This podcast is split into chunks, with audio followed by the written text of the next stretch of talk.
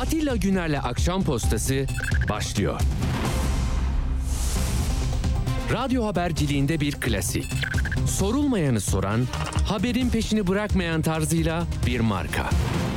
Atilla Güner'le Akşam Postası, gündeme damga vuran konu ve konuklarla hafta içi her akşam 17'de Radyo Sputnik'te. Akşam postasına hoş geldiniz efendim. 3 Mayıs çarşamba günü birlikteyiz ve konularımızı size aktaracağız. Seçime 10 gün var diyoruz değil mi? 11 diyen de var da işte 10 gün geçince zaten yattık kalktık gittik oyumuzu verdik başka bir şey yok. Ee, tabii yani herkesin değişik yorumları var, farklı bakış açıları var. Böyle olmalı, doğalı da bu zaten. Yani e, tahmin etmekte güçlük var. Eskiden böyle e, yakın tarihlerde çok isabetli e, sonuçlar da açıklanırdı. İşte Bekir Ağırdır'ın ben yarın zannediyordum. O öbür hafta e, önümüzdeki perşembe ayın 11'inde saat 12'de açıklayacakmış. Bence o zamana kadar geçen zaman diliminde Muharrem İnce, Sinan Oğan meselesi de netleşebilir. Yani daha negatif e, bir etkisi olacağı e, sonucu olabilir diyor Bekir Ağırdar, Ağırdır. E, sonuç itibariyle herkes sizin vereceğiniz oyda ne kadar bir sapma yaratırsa o, oradan iktidar olacağını düşünüyor. İktidarı devam ettirme ya da iktidarı devralma gibi. Tabii devralma lafı da hiç geçmiyor biliyor musun? Hani şöyle demiyor kimse. Yani demokratik bir yarış bu. Geleceğiz, sandıklarda sayımlar yapılacak ve Türkiye'yi yönetecekleri siz seçeceksiniz. Milli irade, milli irade diyerek duyduğumuz onca yıl bir laf vardı. Şimdi milli irade darbecilerin buluştuğu bir havuza dönüştü. Çünkü bu iktidar zaten 2002'den itibaren ülke yani su yolunu buldu, ülke sahibini buldu. Bundan sonra bu sahiplik değişmemeli. Ona göre siz de hareket edin. Böyle. Bak İçişleri Bakanlığı yani ya sandıklarda bir antik konting bir şey olursa diye oradan dalıyor, buradan dalıyor değil mi? İlçe e, İzmir'in Kiraz ilçesinden başvurdular. Ya buraya 10 kişi aldık 10 bilgisayar hızlı da yazıyoruz. İşte ıslak imzalı tutanakları hemen alacağız. Ya nereye veriyorsun? Zaten onu alan muhatabı biliyor. İşler oradan devam ediyor. Sana ne oluyor? Reddeyince bir de şey çıkarmışlar şimdi. Ya güvenlik bak güvenlik ve acil durumlar koordinasyon merkezi tamam mı? Hani böyle kameralar mameralar var hani yasa dışı işleri çözecekler. Ama sizin sandıkta ne yapacağınızı da merak, merak ediyorlar. Madem siyasi darbe olacak kaybedilmeleri halinde, kaybetmeleri halinde siz hepiniz yani bir asli fail var. Onlar işte Kılıçdaroğlu, Akşener ve masa etrafındakiler bir de ferri fail diyorlar hukukçular. Siz de bunun gerçekleşmesine katkı sunan insanlar olacaksınız. Dolayısıyla sizi de e, içeriyor yani bu. Onun için takip ediyorlar. Hangi sandıkta neler dönüyor? Oraya mı polis yığacaklar? Ne olacaklar? Yani olay mı çıkacak? Hiç kimse de açıklamadı. Herhalde bugün Habertürk'te saat 8.30'da e, Mehmet Akif'in konu olacakmış. Ona sorar inşallah gazetecilik yapıyor arkadaş. Sorarsa da anlayacağız. Yani nedir bu zoru? Ee, ama yani ikinci bu Gamer'in ikinci oyla e, şeyi de talebi de oylama sonucu oy çokluğuyla reddedilmiş. Bak ilki oy birliğiydi. Ya ne istiyorsun? Yasada belli sana ne? Otur yerine dediler. İkinci de Gamer'i soktu araya. Onlar da oy çokluğuyla yani içeride bazı e, YSK üyeleri de değiştirdi görüşünü. Tamam ya ona vermedik ama kaymakama bari İçişleri Bakanlığı'nın böyle bir güvenlik acil durum meselesi var. Oraya verelim demişler. Kaça kaç bilmiyorum. Ee, ama durum kritik. Ben önce burayı hemen arasın arkadaşlar. Önce burada ne olup bittiğini öğreneyim de ondan sonra size ayrıntıları anlatacağım. Ee, CHP'nin YSK'da yasa gereği temsilcisi var. Ee, yani dört partinin var galiba. CHP temsilcisi Hadimi Bey ile konuşacağız. Hadimi Yakupoğlu.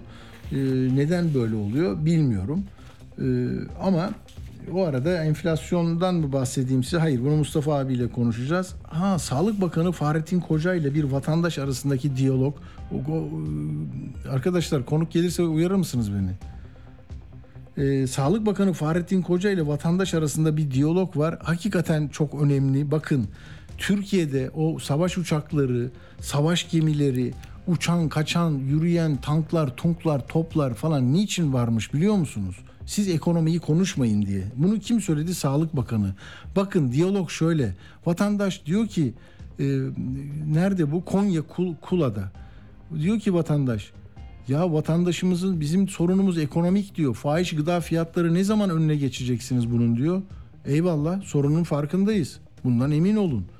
Ve bakın asıl laf burada. Birçok sorununu çözen ülke yani tankını yapan, İHA ve siyasını yapan, savaş uçağını yapan ülke ekonomisini de eğitimini de çözer. Bundan emin olalım. Bu gördün mü? Yani size ekonomiyi çözemediğimizi e, ifade ediyoruz ama bakın bunları yapıyoruz onları da yaparız. Ya sırasına sıraya göre koysana. Önce aşağı, işe, yoksulluğa, süt et tüketemeyen insanlara, boyu küçük kalan çocuklara yardımcı olsana. Nereye savaş açacaksın? Savunma değil ki bu. Uçuyorsun, kaçıyorsun bir şey ne oluyor yani? Bir dur. Zaten bunu seçimi 10 gün kala niye yapıyorsun ya? Şimdi bugün gitmişler yangın uçakları teslim aldılar biliyor musunuz? Bak ben buraya not aldım. Ormanlar yandı, uçağımızın olmadığını anladık ve seçime 11 gün kala yangın uçaklarını Erdoğan aldı. Birisinin ismini Otağa koydu, birisinin ismini Nefes koydu. Böyle fotoğraflar çektirdi. Yani bu Türk milletinin böyle büyük savaş uçakları, erkek çocukları sever ya. Hani uçuyor, kaçıyor, ateş atıyor. Ne bu bilmem ne vardı, Batman falan filan onlardan etkilendiğini düşündüler herhalde. Ya da yeni gençlerin böyle savaş oyunları falan oynuyorlar ya internette, bilgisayarda. Oradan mı alışveriş olsun diye bakıyorlar bilmiyorum. Ormanlar yandı, bitti kardeşim. Tamam mı? Uçak teslimatı bugün oldu. Envanterinde uçak yoktu bu Türkiye Cumhuriyeti Devleti'nin. Hani 80 yılı yok sayılan devlet var ya. Onun uçağı varmış Türk Hava Kurumu'nda vesaire onlar kaldı. Şimdi hiç yoktu aldılar bugün. Binalar çöktü. İmar afflarıyla 5-6 imar affıyla çökecek binalara izin verdiler ve binaları çöktü. Ondan sonra şimdi bina yapılıyor. Bak ne kadar gecikiyoruz. İstanbul 99'dan beri depremi bekliyor. İnsanlar para bulamadıkları için yapamıyorlardı. Şimdi yarısı bizden diye kampanya başladı. Bak 99, 20, 24 sene sonra. Yani gelir gelmez bunu planlasaydın 24 senede İstanbul'un bütün çürük binası değişirdi. Ama seçime bu kadar kala oluyor. Yani gençlere bilgisayarı alırken ÖTV'yi vermeyeceğim, taksiciye ÖTV'yi almayacağım. Yani onlar sıkıntı yaşarken söylediklerinde bunu hadi gidin oradan ne EYT'si ben seçimi kaybederim. Öyle değil işte. Bak kayıp kaybetme korkusu bile insana neler yaptırıyor. Sadece seçime endeksli işler. Evet bağlantı mı var mı? E, peki şimdi Hadimi Yakupoğlu ile konuşacağız. Bu YSK'ya uzanan bir talep var ya. Önce Kiraz ilçesinden sonra da işte bu İçişleri Bakanlığı'nın Gamer'inden. Nedir ne değildir onu bir hemen öğrenebilir miyiz? Merhaba hoş geldiniz Sayın Yakupoğlu. Merhaba, hoş geldin. Hoş buldum Atilla Bey. İyi akşamlar, iyi yayınlar. Çok teşekkürler. Nedir şimdi ilkini zaten Muharrem Erkek Bey anlatmıştı. Onu dinledik. Evet. Sonra oradan evet. red gelince aynısı nasıl oldu? Bize bir özetler misiniz? Bu eskiden oluyor muydu? Siz kaç yıldır oradasınız? 12 yıldır ben Yüksek Seçim Kurulu'ndayım. Bunun tek bir örneği oldu. O da 11 Haziran e, 2011 tarihinde yani 2011 hmm. seçimlerinden önce ben de yeni göreve başlamıştım zaten o tarihte. O hmm. zaman Antalya Valiliği Kepes İlçe Seçim Kurulu'ndan sandık sonuç tutanaklarını istedi ve o tarihteki yani 2011 yılındaki Yüksek Seçim Kurulu yine aynı şekilde dedi ki e, 298 sayılı kanunun yani seçimlerin temel hükümleri ve seçmen kütükleri hakkındaki kanundan bahsediyorum. Yani kısaca temel seçim kanunu değil kısaca. Hı. O kanunun 108. maddesine göre sandık sonuç tutanaklarının kimlere verileceği kanunda belirtilmiştir. Bunların evet. içerisinde İçişleri Bakanlığı, Kaymakamlık, diğer idari ve mülki amirlikler yoktur diyerek reddetmişti. Velhasıl hmm. 2011 yılından bugüne kadar böyle bir talep ne geldi, ne duyduk, ne gördük. Peki şimdi bur- oldu. Tamam. Burada da mesela İçişleri Bakanlığı'nın e, tabii bir e, merkezi olunca e, galiba o, oy, oy dağılımı da değişti. Oy birliğiyle o kirazı reddetmişti YSK. Evet, Burada evet. kaç üye Çok mesela öyle. ya verebiliriz ne var bunu da demiş. Ha şöyle oldu efendim. Dünkü toplantıda oldu bu gece akşam saat 19 sularındaki toplantıda oldu. Yani Muharrem Bey'in dün öğlen yaptığı basın açıklamasından sonra meydana gelen bir gelişmedir bu. Ee, Sayın Ahmet Yener e, ağır bir gripal enfeksiyon geçirdiği için bir hafta raporlu toplantıya katılmadı. 10 üyeyle toplandı Ahmet Bey'in yokluğunda Yüksek Seçim Kurulu. 7'ye 3 oyla reddedildi. Nedir reddedilen? Onu da ifade etmeye çalışayım. Dünkü toplantıda bu sefer şöyle bir talep geldi Yüksek Seçim Kurulu'na. Doğrudan İçişleri Bakanlığı İller İdaresi Genel Müdürlüğü'nden geldi bu talep. Yani İçişleri Bakanlığı'nın kendisi de değil ona bağlı İller İdaresi Genel Müdürlüğü'nden geldi. Diyor ki yazının içerisinde bizim diyor İçişleri Bakanlığı bünyesinde bizim genel müdürlüğümüze bağlı GAMER isimli bir kuruluş var. Nedir GAMER? Güvenlik Acil Durumlar Koordinasyon Merkezi açılımı. E, Efendim diyor bu GAMER diyor işte uluslararası ulusal güvenliği ve koordinasyonu sağlamakla görevlendirildi Cumhurbaşkanlığı kararıyla. E, bunun da bir seçim takip modülü oluşturuldu. Bu modül içerisinde e, işte çalış bu modülün çalışması için verilere ihtiyacımız var. Hangi verilere ihtiyacınız var? Aynen şöyle söylüyor. Diyor ki Türkiye geneli sandık bilgilerini il, ilçe, mahalle, okul adı, sandık numarası ve seçmen sayılarını yetmiyor. Ayrıca yurt dışı sandık verilerine ait ülke kodu, ülke ismi, sandık numarası ve seçmen sayılarının Gamer Başkanlığı'na iletilmesini rica ederiz, arz ederiz diyor. Yani Gamer Başkanlığı'na Yüksek Seçim Kurulu talimat, şey, Yüksek Seçim Kurulu'na Gamer Başkanlığı adeta talimat veriyor. Evet. Şimdi bakın, şimdi demin bahsettiğim 298 sayılı kanunun 9. maddesini aynen müsaadenizle okumak istiyorum. Çok önemli çünkü. Diyor ki 9. madde, başlığı seçim işlerinin yürütülmesi. Madde 9, seçim işleri seçim kurullarınca yürütülür. Bakın seçim kurullarınca. Kimdir seçim kurulları? Yüksek Seçim Kurulu, İl Seçim Kurulu, İlçe Seçim Kurulu. Devam ediyor madde. Valiler, kaymakamlar, belediye başkanları, muhtarlar ve bütün kamu görevlileri her türlü seçim işleri ve seçmen kütükleri yazımında seçim kurullarının istediği bilgileri ve belgeleri gecikmeden süresinde ve doğru olarak göndermeye mecburdur diyor. Düzenleme bu. Yani bakın şimdi yüksek bu kurullara As, asıl olanlar bundan istiyor yani değil mi? Sanki asıl Evet. olanlar Şimdi yani seçim kurullarının istemesi gereken merkezi Evet, idare, kamu görevlileri, efendime söyleyeyim valilikler, kaymakamlıklar Yüksek Seçim Kurulu'na talimat veriyor. E bunun Hı, adı nedir? olmaz. Yetki gaspına teşebbüstür bunun adı. Ya bu Tamam. Dolayısıyla kanunla- çok yerinde bir karar. O 7'de 3 Tabii. olması yarın bir daha bir talep geldiğinde hani başka bir şekil alır mı? Ben de oraya biraz Atilla Bey ama. şimdi o konuda mü- müsaade ederseniz ben yorum yapmayayım. Çünkü kurulun Tamam. içinde çalışıyorum Tabii ben. tabii. O konuya ben şu anda an itibariyle olan gelişmeleri söylüyorum. Peki Mesela YSK başkanının e, rahatsızlığı böyle seçimi de içine alacak şekilde uzun Yo, mu değil, rapor değil, aldı değil. yoksa Yok bir gribal bir enfeksiyon, covid benzeri bir enfeksiyon, e, virüs Bir hafta dediniz. diye.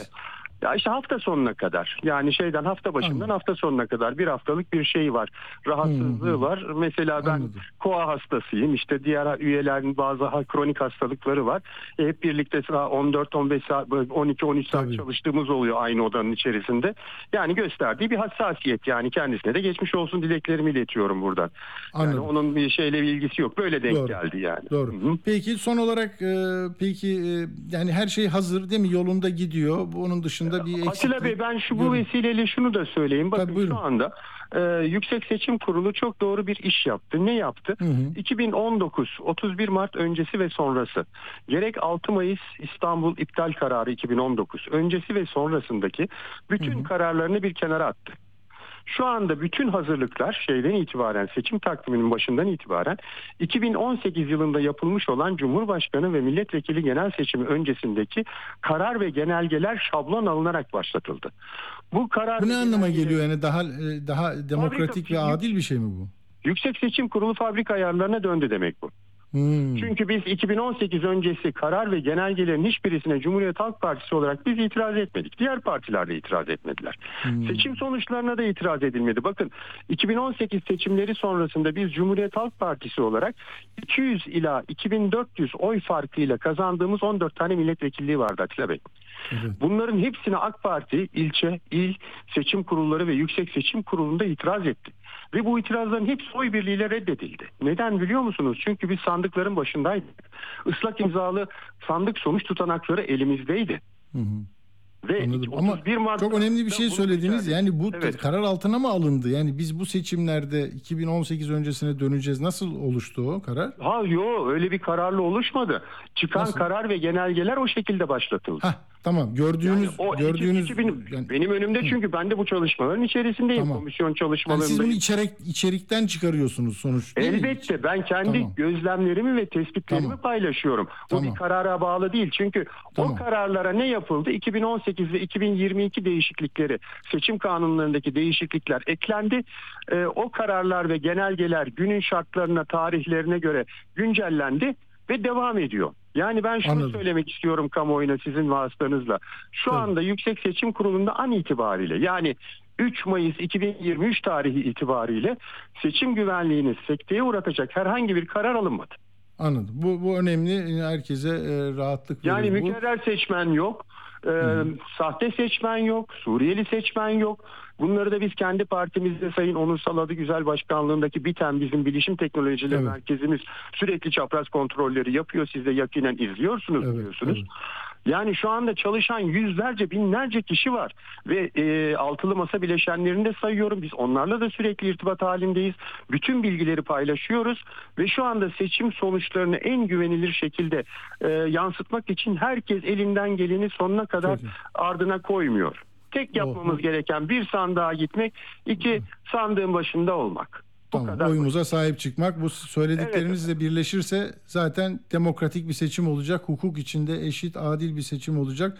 Çok teşekkür ediyorum. Bu e, özellikle efendim. son dakikada verdiğiniz bilgiler de çok kıymetli. E, CHP'nin e, YSK'daki temsilcisi Sayın Hadimi Yakupoğlu. Çok teşekkür ediyoruz efendim. Rica ederim efendim. Saygılar sunuyorum. Sağ İyi olun, yayınlar sağ diliyorum. Sağ olun, çok teşekkürler.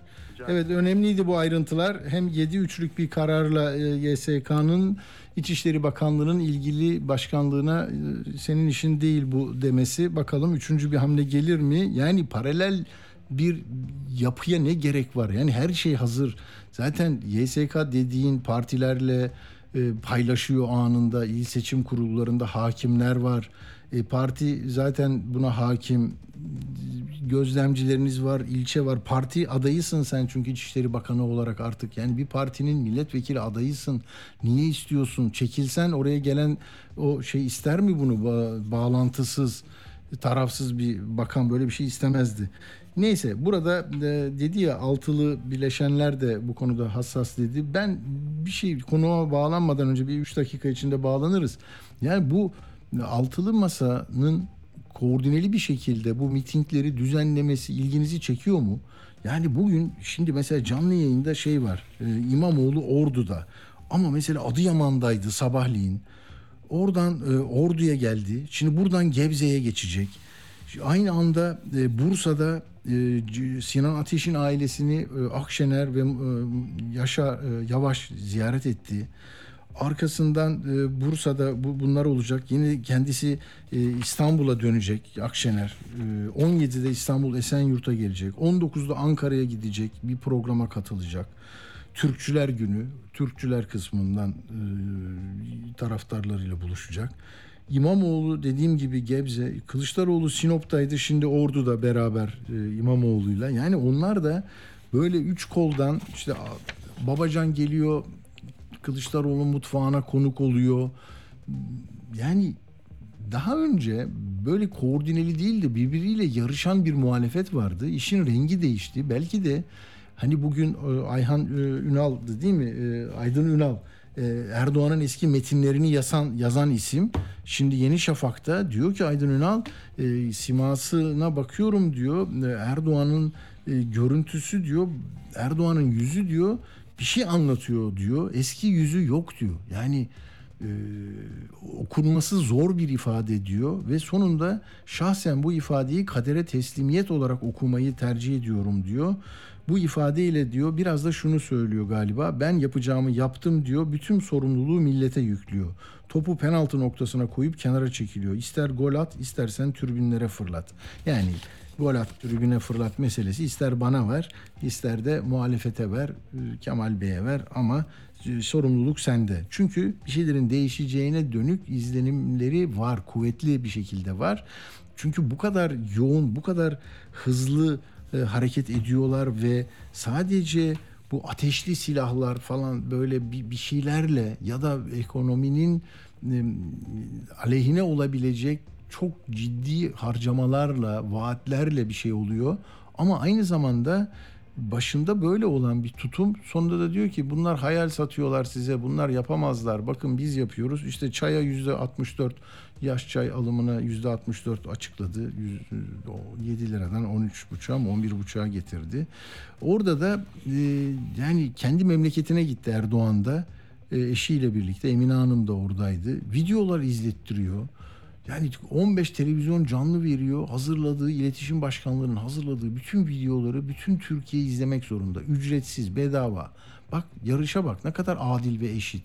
Bir canlı yayın veriyorsun. 3 tane video. Bunu reklam olarak versen bir, bir iki, iki, iki dakika bir tanesi yani dünyaca para olur ama yayınlatıyor. Ee, diyor ki mesela 3 kat arttı Türkiye Cumhuriyeti Merkez Bankası'nın rezervleri diyor. Ama yani bakıyorsun eksi 47 çıkıyor. Ee, işte Babacan'a çırak dedi vesaire dedi. Tabii Babacan'la e, Kılıçdaroğlu'nun sesinden birazcık vereyim. Orada da Avrupa Birliği Avrupa Birliği kriterleri çok öne çıktı. Çok enteresan geldi bana. Neden? Çünkü diyor ki e, burada bizim yaptığımız şu diyor e, Avrupa Birliği'nin kriterleriyle e, yaşayacak bir e, vatandaşlarımızı orada yaşa ona o, öyle yaşatmak istiyoruz diyor. E, var değil mi onun sesi? Çok kısa verebilir miyiz o sesten?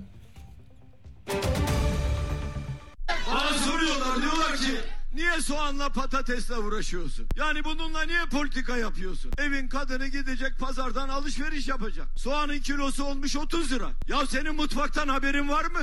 Mutfakta yangın var senin haberin var mı? Sarayda oturuyorsun. Keyfin yerinde. Bir elin yağda bir elin balda. Beş Evet bu, bu değildi ama biz şimdi konuğumuza dönelim. Ee, Babacan'ın AB ile ilgili söylediklerinden bahsetmiştim ben videoda.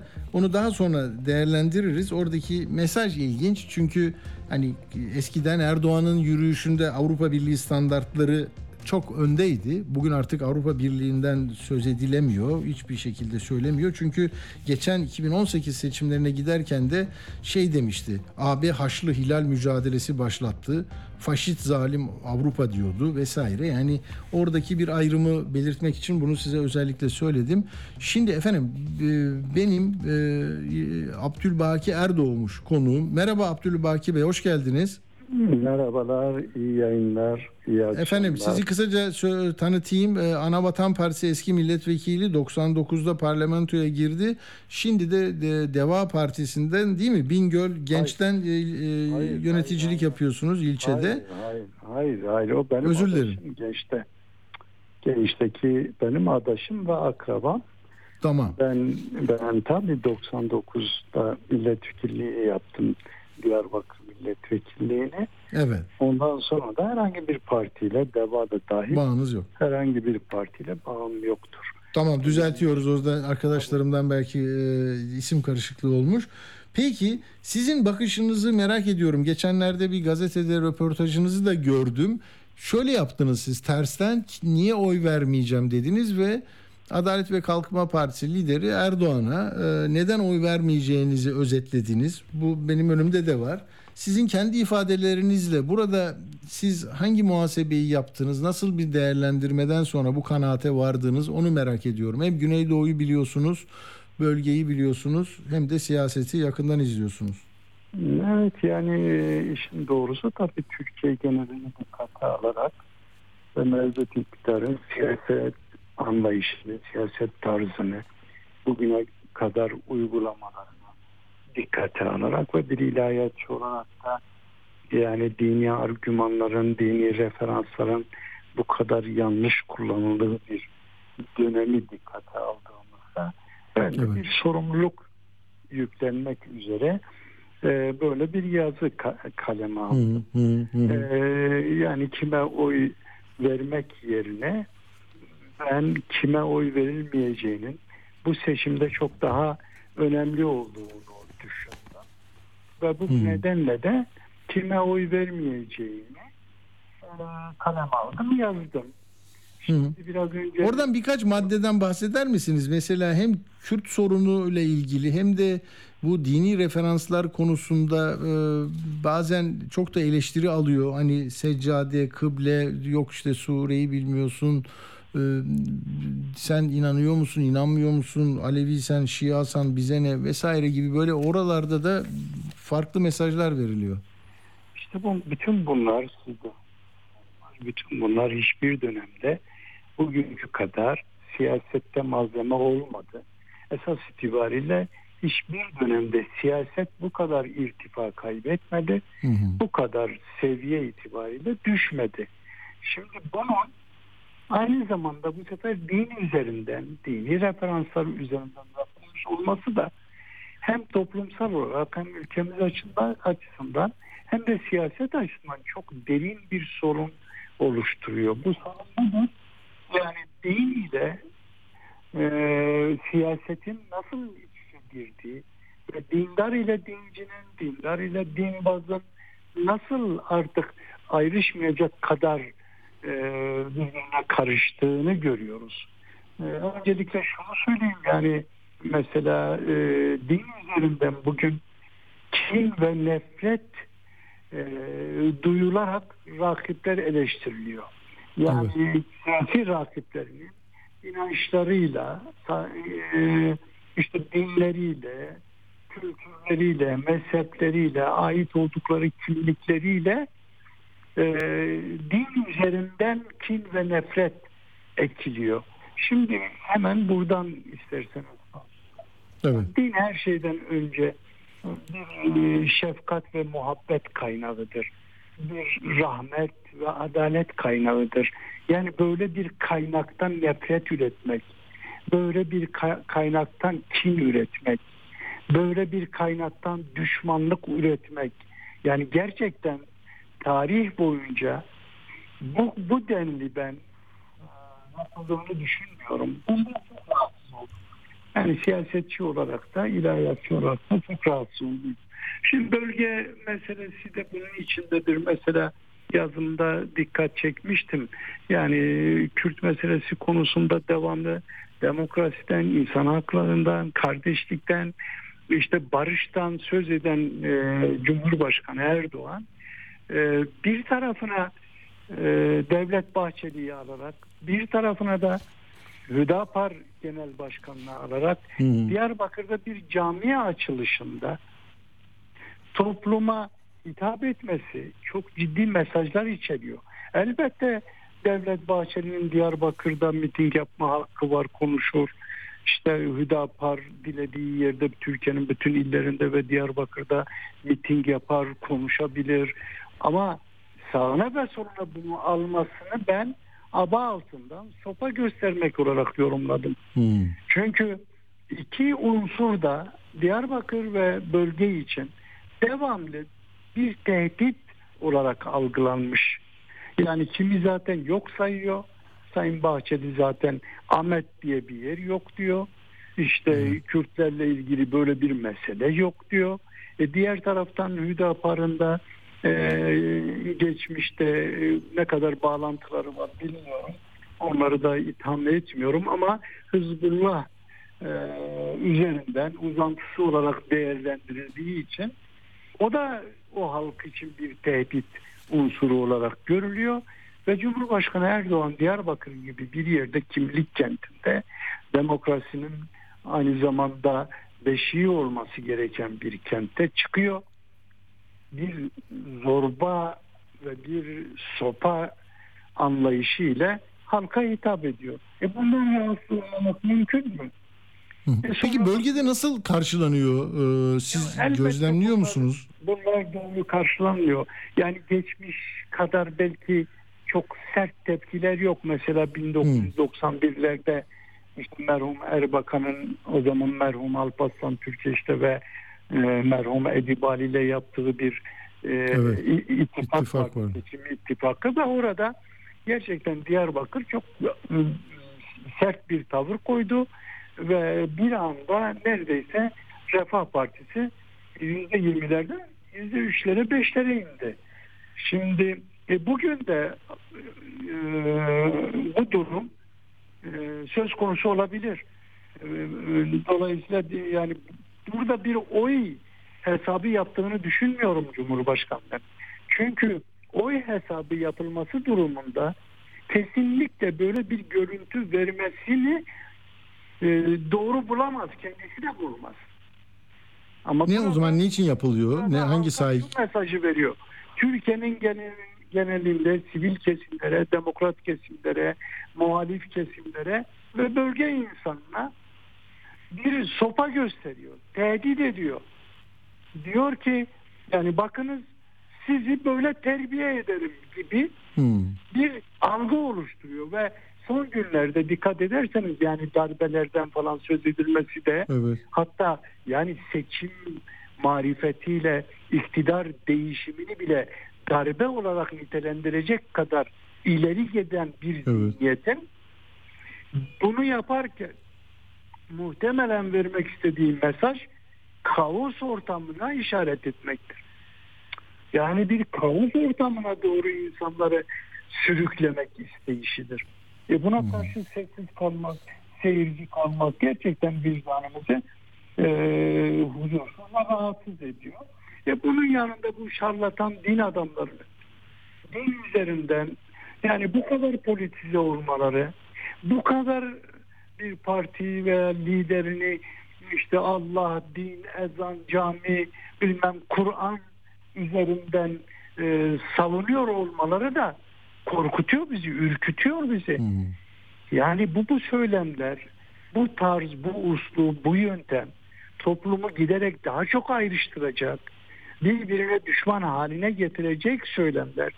Tabii E camide düşünsenize aynı safta namaz kılan mesela bir diğer bu liderin söylediğine inanan birisi yanındakiyle hain diyorsa darbe yapacaksa Evet. hani muhalif olduğu için aynı partiye Erdoğan'a oy vermeyeceği için nasıl aynı namazı kılacaklar? Yani değil mi? Orada bir sorun Yani çıkacak. nasıl olacak? Yani dinde di- deniliyor ki işte dindar yok ezanına inanan, bayrağa inanan işte muhalif insana oy vermez diyor. Vermez. ihanet Teslim olarak- edilmez bu ülke diyor. Diyaneti kapatacaklar dedi. Öyle Yani bir lafı yok muhalefetin. kapatacak, Kaldı ki Diyaneti kuran e, irade, siyasi irade CHP'dir. Evet. Yani ve üstelik de Diyanet'in kapatı- kapatılması teklif dahi edilemez yasaya göre. evet. Ama toplum bütün bu detayları bilmediği için bilmek zorunda da olmadığı Tabii. için Ya en son TOKİ TOKİ kapanacak dedi. Yani şeylerin altılı ittifakın e, seçim beyannamesinde var. Genişleteceğiz, daha çok ev yapacağız diyor ama TOKİ'yi kapatacaklar dendiğinde kimse demiyor ki nasıl kapatılacak? Kim söyledi? Hangi tarihte efendim diye bir gazeteci sorusu yok. Merak yok. Yani bak ben size söyleyeyim ben hiçbir dönemde bir siyasi parti liderinin rakiplerini bu kadar aşağıladıklarını yani Evet. bu kadar rencide ettiklerini bu kadar iftira ve hakarete maruz bıraktıklarını düşünemiyorum bile. Değil mi? Yani şimdi bu Türkiye'de gelinen noktada bizim ihtiyacımız daha çok ya güzel bir usluba, bir tebessüme, siyasi bir rekabete, siyasi bir mücadeleye ihtiyacımız var. Ama bugün bakıyoruz ki bir rekabet yok ortada. Bir düşmanlık var ve düşmanlarıyla adeta seçimi savaş olarak tanımlayan Evet. bir zihniyet var. İç işgalciler diyorlar ya. İç işgalci diyor. Bakın, Daha ne olacak? Yani işgalciler diyor. Şimdi düşünebiliyor musunuz? Yani kim işgalci? Hatta şey itibariyle sanıyorum İçişleri Bakanı'nın bir açıklaması vardı. İşte bu seçim e, 14 Mayıs seçimi e, bir darbedir, darbedir diyor, darbe olacak. Yani bu kararı alan Türkiye Büyük Millet Meclisi'dir. Evet. Sizlersiniz. Sizin aldığınız bir kararı nasıl olur da döner darbe olarak tanımlarsınız? Tabii.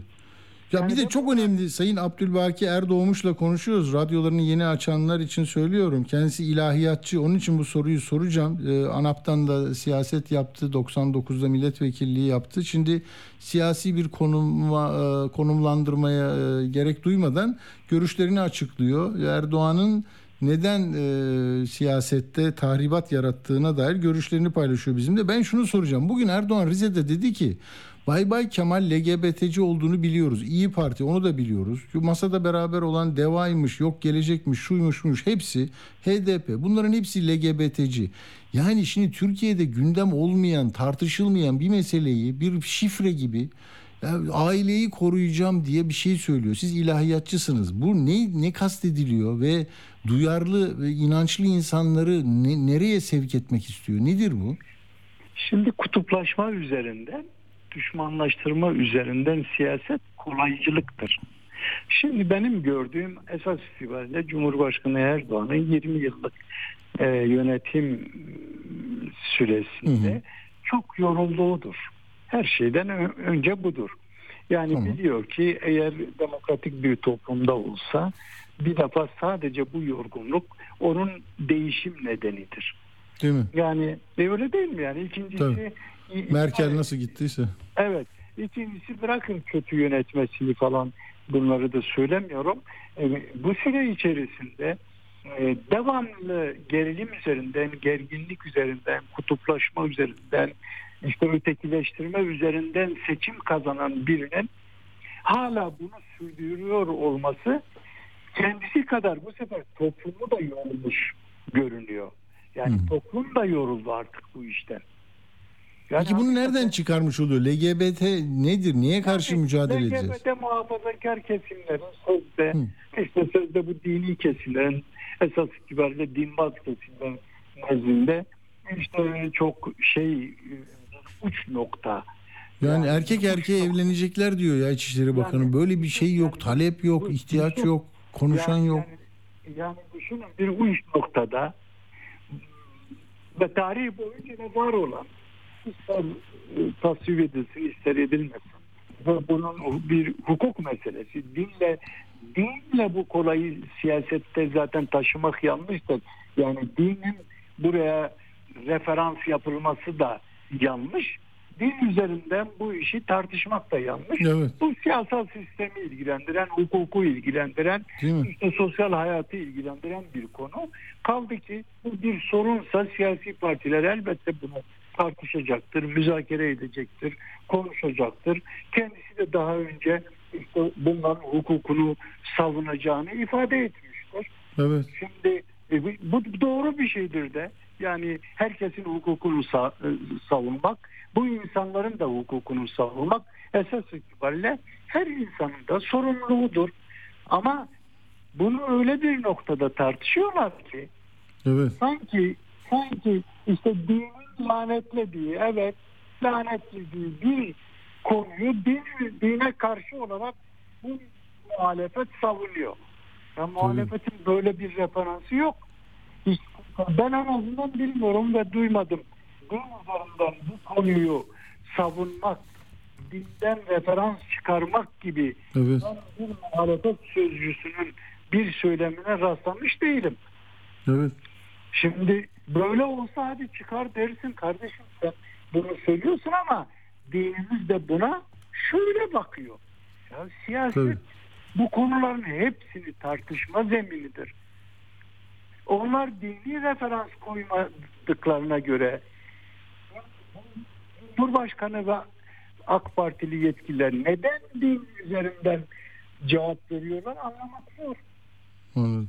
Peki Yani Sayın Erdoğmuş son 1-2 dakikamız var. Ee, bu konuda e, sizin yani asıl bölgedeki nabzı da tutuyorsunuz. Orada yani HDP Yeşil Sol Parti e, listelerinden giriyor. E, kapatma davası kenarda bekliyor. E, CHP'nin orada bir e, kıpırdanmasından söz ediliyor. Van mitingi biraz e, heyecanlı görünüyordu bize de buradan. E, son olarak bir 3 dakika içinde bölgedeki siyasi barometre ne gösteriyor? Şimdi tabii bu Yeşil Sol Parti yani HDP'nin e, şey bir tedbir olarak bir önlem olarak başvurduğu bir e, durum. Şimdi Hı hı. tabii HDP'nin e, sorunlardan, oradaki baskılardan halka, topluma, siyasetçilere, aydınlara, düşünürlere yönelik baskılardan güç aldığını biliyoruz. Yani HDP o sorunu öncelikle parti merkezine koyuyor ve siyaset alanına taşıyor. Bundan dolayı da toplum bu sorununu siyaset alanına taşıyan partiye destek veriyor. Hmm. Aynı zamanda tabii acılı insanlar var, kederli insanlar var, çocuklarını kaybeden insanlar var filan. Bunları çoğaltmak mümkün. Dolayısıyla HDP o bölgede e, çok önemli bir potansiyele sahip, önemli bir destek desteğe sahip. Ama asıl HDP'ye bu desteği sağlayan hem anayasanın sürekli kapatma baskısı ve tehdidi oluşturması hem de iktidarın ve diğer muhalefet partilerinin. Yani Millet İttifakı'ndaki mesela e, İyi Parti Genel Başkanı bir diğerleri de sürekli e, HDP'yi şiddetin tarafı, terörün tarafı, işte örgütün uzantısı olarak hatta işte bir terör örgütü olarak tanımlamaları bölge insanını hatta Türkiye'nin genelinde birçok insanı rahatsız ediyor. Yani parlamentoda grubu bulunan bir parti, komisyonlarda temsil edilen bir parti, Türkiye Büyük Millet Meclisi'nde Tabii. başkan vekili olan bir siyasi parti, e, terör olarak nitelendirmenin e, yarattığı tepkiyi de buna katabilirsiniz. Dolayısıyla bu, bütün bu nedenlerden dolayı e, Yeşil Sol Partisi'nin oylarını arttıracağını düşünüyorum. Daha büyük oranda oy alacak ve milletvekili çıkaracaktır. CHP'de kıpırdamaların olduğu doğrudur. Yani muhtemelen Van ve Diyarbakır'dan en azından tabii Urfa, Antep'i saymıyoruz. Antep'ten milletvekili çıkarma ihtimali oldukça yüksektir. Ee, oralarda zaten Sayın Kılıçdaroğlu e, çok yüksek oranlarda Diyarbakır gibi yüzde seksenlere yaklaşacak bir oy alabilir diye düşünüyorum.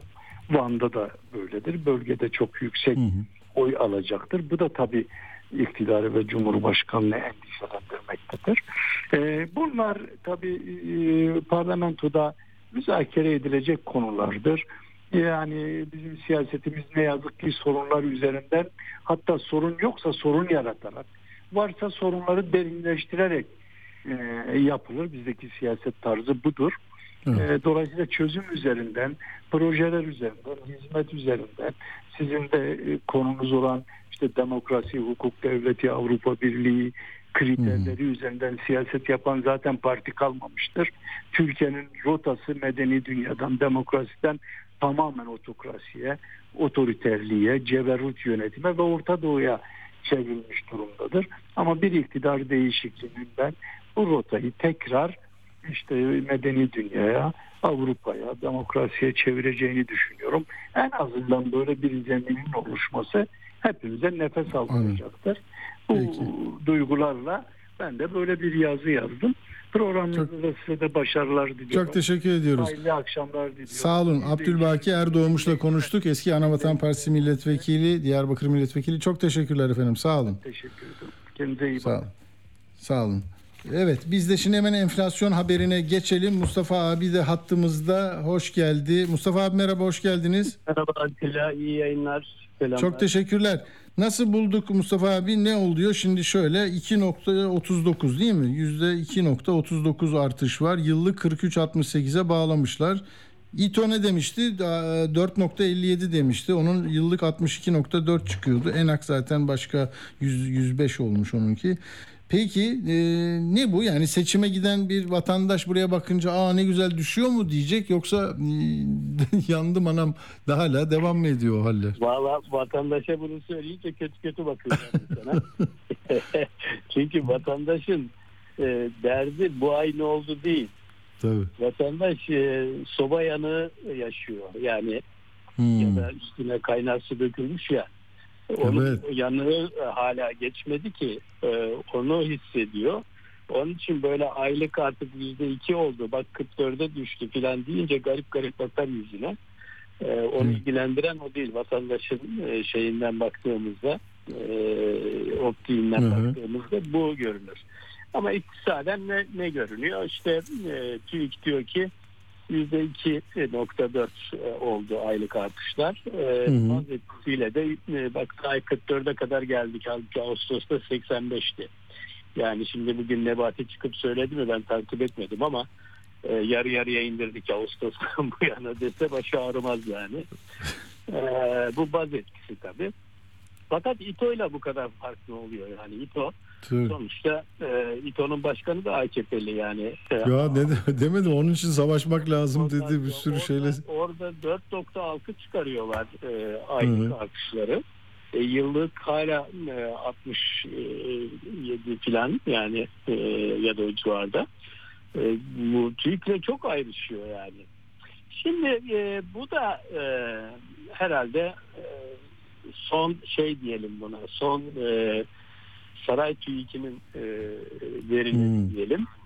Yani önümüzdeki e, Haziran 3'ünde Haziran'ın 3'ünde açıklanacak veriler e, yeni dönemin e, TÜİK verileri olacak. Bana kalırsa e, yeni iktidarın yani Kılıçdaroğlu iktidar e, olduğunda yapacağı ilk işlerden biri TÜİK yönetimini değiştirmek olmalı. Çünkü Hmm. e, çok şaibe var hakkında. Bizzat e, kendileri de e, e, TÜİK kapısına dayandılar biliyorsun. Ondan sonra gerçi bir iki yönetim değişikliği oldu TÜİK'te ama e, sonuçta bu kurum hala güven vermiyor. Yani e, Merkez Bankası ile beraber Merkez Bankası, BDDK, SPK e, bu gibi kilit e, şeyleri e, bürokratlarla beraber e, TÜİK bürokratlarını da mutlaka hemen değiştirmek lazım. Yani ya ilk bakan atamalarıyla beraber yapılacak işlerden e, biri bu. e, Bir, bir de. TRT herhalde değil mi? TRT de aldı. Ya, tabii, Al- tabii tabii tabii yani TRT'de var. Ondan sonra ona Rütük de var, Anadolu Ajansı da var. Tabii. Yani onlar da medya ayağı olarak. Ee, ama TÜİK e, yönetimi değişmeli. Yani hem e, şikayetçi olacaksınız hem de e, henüz adım atmayacaksınız olmaz. E, ve TÜİK'in artık e, inandırıcı, şeffaf. Bak e, disk bir dava açtı biliyorsun. Bu madde fiyatlarını e, Evet ya kapatmışlar. 400 değil mi? 400 Açıklamalardı. madde. 400 maddeyi tek tek açıklıyorlardı. Soğanın fiyatı 25 liradan 30 lira olduğu oradan okuyabiliyorduk. Evet. Ne yaptılar? Soğan değil patates ve e, yumru sebzeler diye bir e, tuhaf Hmm. e, daralttılar. Tasnif ettiler. Ha. öğrenemiyorsun yani hangi Evet. ne kadar arttı diye. E, polemik olmasın diye yapıyorlarmış filan. Geçiniz ama sonuçta yargı dedi ki bu bilgiyi sen yayınlamak zorundasın. Şimdi yargı bunu emrettiği halde yayınlamamaları nedir? E, neyle açıklayacağız bunu? Bu hakikaten küstahlık. Yani sen yargının kararını nasıl uygulamazsın? Şimdi bu, bu tür kadrolarla olmaz. Onun için e, ben e, umuyorum ki yapılacak işlerden biri TÜİK'i e, bilimsel bir kurum haline getirmek, şeffaf bir kurum haline getirmek, gerçeklerle yüzleşen, gerçekleri saklamayan, ondan sonra bir kurum haline getirmek. Yani ne kadar doğru bilgi üretirsen o kadar doğru yol alırsın. Yani bir yol haritası çizeceksen doğru bilgi üstünden ancak ilerleyebilirsin. Bilgiyi saklayarak, çarpıtarak, topluma eksik Evet. göstererek iş yapamazsın. Neyse ne bunu ortaya koymak lazım. Onun için Haziran'dan itibaren herhalde biz biraz daha e, şey e, bir TÜİK e, görmeye başlarız diye. Hı. Peki Mustafa abi son 5 dakikada biraz bize görüşünüzü aktarır mısınız? Nasıl gidiyor? Yani birinci tur, ikinci tur meselesi yok işte parça parça e, oy verince. Ben Hı. bugün e, Halk TV'de Ayşenur'un da e, konuğuydum. Orada sık sık e, yüzde altmış diye bir hedefi tekrarladım. Yani bunu daha önceki Ayşenur'la buluştum. Çok değil mi abi ya? %60 çok değil mi ya? E, Ben e, bir önceki buluşmamızda da söylemiştim. E, Bugün de tekrar ettim. E, Bak Kemal Bey de yüzde altmış e, telaffuz Hmm. etmeye başladı. Yani Hmm. gönlü böyle istiyor şeklinde değil. Hmm. Ee, e, şimdi buna nereden e, varıyorum? Hakikaten öyle e, wishful thinking değil bu. Ee, Hmm. Nedir? E, öyle gösteriyor. Bak meydanlara bak. Meydanlar e, sen de yıllardır e, Tabii tabii. Ha. Ama bazen de yanıltıcı olur mu diyorum. Biraz coşkuya bakıyorum. Coşku çok şey içten böyle bir değişim isteyen bir e, görünüm veriyor ama. şöyle Atilla bugün de anlattım. Bu toplum e, epey bir canı yandığı için heyecanını e, saklıyor. Katıyor Hmm. kendisine. Halbuki heyecanın e, hakiki bir heyecan. Bunu e, dışa vurması lazım ve bunu yavaş yavaş yapmaya başlıyor. Yan yana Evet. gelince bundan da cesaret alarak heyecan dışa vurulmaya başlandı ve bu e, şeyleri önce meydanları etkiliyor sonra meydanlardan evlere kadar gidiyor. Hmm. Ee, işte buna dayanarak ben e, o rakamı abartılı bulmuyorum. Yani hadi 60 Anladım. değil de 50 küsürler olsun ama rahatlıkla birinci turda e, Kemal Kılıçdaroğlu'nun seçileceğini e, düşünüyorum. Burada bana göre Erdoğan e, e, yüzleşti. Yani ben bu seçimi kaybetti Hmm, noktasına geldi. E, burada ama şöyle bir şey yapmaya çalışıyor. Ya bunu birinci turda kaybedersem epey bir karizma gider. Bunu ikinci tura bıraktırabilir miyim? Hatta ikinci tura kalırsa başka bir iklim değişikliğine giderek e, işi lehime çevirebilir miyim filan bir buna oynuyor. Hı hı. E, bunu buna e, epey bir gayret gösteriyorlar. Bu olmazsa da farkın bu kadar olmamasını istiyor. Yani hiç olmazsa bir puanla iki puanla kaybetmiş olayım. Çünkü ne olacak? Bir puan iki puanla kaybetmiş olursa partiyi yine e, ayakta tutan lider e, durumunda olacak. Ama 60'a 40 şeklinde bir e, ya da işte öyle bir civarda e, bir fark olursa e, bu kez o partide şeyi e, liderliği çok ciddi e, yara alır. Ondan sonra partiyi e, ayakta tutması, yekpare tutması e, zorlaşabilir. Ee, önümüzdeki yılda yerel seçimler var. Onu da unutmamak lazım. Ee, dolayısıyla burada e, mümkünse ikinci tura kalalım. Ee, olmuyorsa da farkı farkı açtırmayalım. Yani fark bir iki puanda kalsın e, şeklinde bir hedefi e, bence var. Ama kazanma hedefini bence e, o da şey oldu. e, kaybetti. Yani o onun peşinde değil artık. Çünkü e, bak, görüyoruz. Yani bu, bu bunun için canhıraş bir şekilde bir sürü şeye sarılıyor. E, çok ciddi bütçe açıklarına mal olacak şeyler, adımlar attı. İşte habire bir eser siyaseti, devleti tepe tepe Evet. kullanma falan filan. E, Burada işte gönül şeyi e, arz ediyor. Hiç olmazsa seçim sandığına hile burada bulaştırılmasın. İşte Hı hı. duyduğumuz bu paralel e, YSK oluşturmak, İçişleri Bakanı'nın kaymakamlıklara emirler verip işte e, bu şeyleri takip etmesi, seçimi takip etmesi bunlar e, olmuş olacak şeyler değil. Evet. Aslında o İçişleri Bakanlığı'nın Adalet Bakanlığı'nın istifa etmesi gerekiyordu. Bu nasıl işti ben anlamadım. Yani biz Evet. her seçimde görmez miydik İçişleri Bakanı, Adalet Bakanı değişir. Bu Evet. defa niye değişmedi? Ne, ne oldu? Yani bu bunlar nedir? Ee, bu bunlar e, olmaması gereken şeyler. E, bir de e, yine kulak misafiri oluyoruz. Bir takım dijital e, hokkabazlıklar e, peşinde e, iletişim başkanlığı vesaire böyle iddialar var. Bunlar da gereksiz. E, olmaması gereken şeyler. Bırakın temiz temiz insanlar e, sandığa gitsinler, iradelerini oradan Aynen. koysunlar ve siz de başınıza koyun. Yani irade, milli irade e, değerlidir, kutsaldır. E, ileride siz e, çalışın, tekrar gelin kardeşim. Hı, hı hı. Ama halk öyle bir irade göstermişse bununla da e, rıza gösterin, saygı gösterin. Ondan sonra efendice çekilin, e, mazbataları dersin YSK, herkes işine baksın. Doğru. Peki Mustafa abi Ayşenur Arslan seni yormuştur zaten. Kaç saat oturdun orada biz erken e, bı- bıra- bırakalım. Fena değildi. Peki çok, inşallah e, hani seçimden önce bir daha konuşuruz. Sonra seçim sonrası asıl konuşmamızı yaparız. Çok teşekkür ediyorum abi. Sağ olun. Sağ olun. İyi yayınlar. Sağ olasın. Evet Mustafa Sönmez abimizle konuştuk. Benim birkaç tane notum var. Onları hemen paylaşayım. Şimdi e, o gazeteyi getirir misiniz arkadaşlar? Hüdapar'ın e, gazetesinde Doğru Haber'de ne zaman yayınlanmıştı bu? E, söylüyorum size. 15 Mart 2023'te Doğru Haber diye gazetelerinde yukarıda görmüştüm onu. ağır hasta mahkumlar ölüme terk ediliyor diye. İçindeki isme e, Uğur dedim burada bir ismi iyi bakalım kim diye. Şimdi e, Mehmet Emin Alpsoy'du bu. İlk defa e, çağrı yapmıyorlardı. Yani bu Hizbullah davasında müebbet hapis cezası alan bir isim. Hatırlayan bizi devamlı takip edenler bilecek. Yani biz bunu Mart'ın 15'inde gündeme taşıdık. Dedik ki Mehmet Emin Alpsoy 75 yaşında hasta 22 yıldır e, müebbet aldığı için 22 yıldır da hapiste tahliye edilemiyor. Çünkü buradaki suç çok ağır. E, ne yapmışlar? E, o üç kişiyi kaçırıp Hizbullah örgütü adına Etimeskut'ta 3 kişiyi kaçırıp işkenceyle sorgulamışlar. İddia bu. Sonra da gömmüşler bunu. Ee, sonra iş bulunuyor. Bakın o zamanki gazetelerde 22 Ocak 2000'de e, Yeni Şafak'ta şöyle bir şey çıkıyor mesela.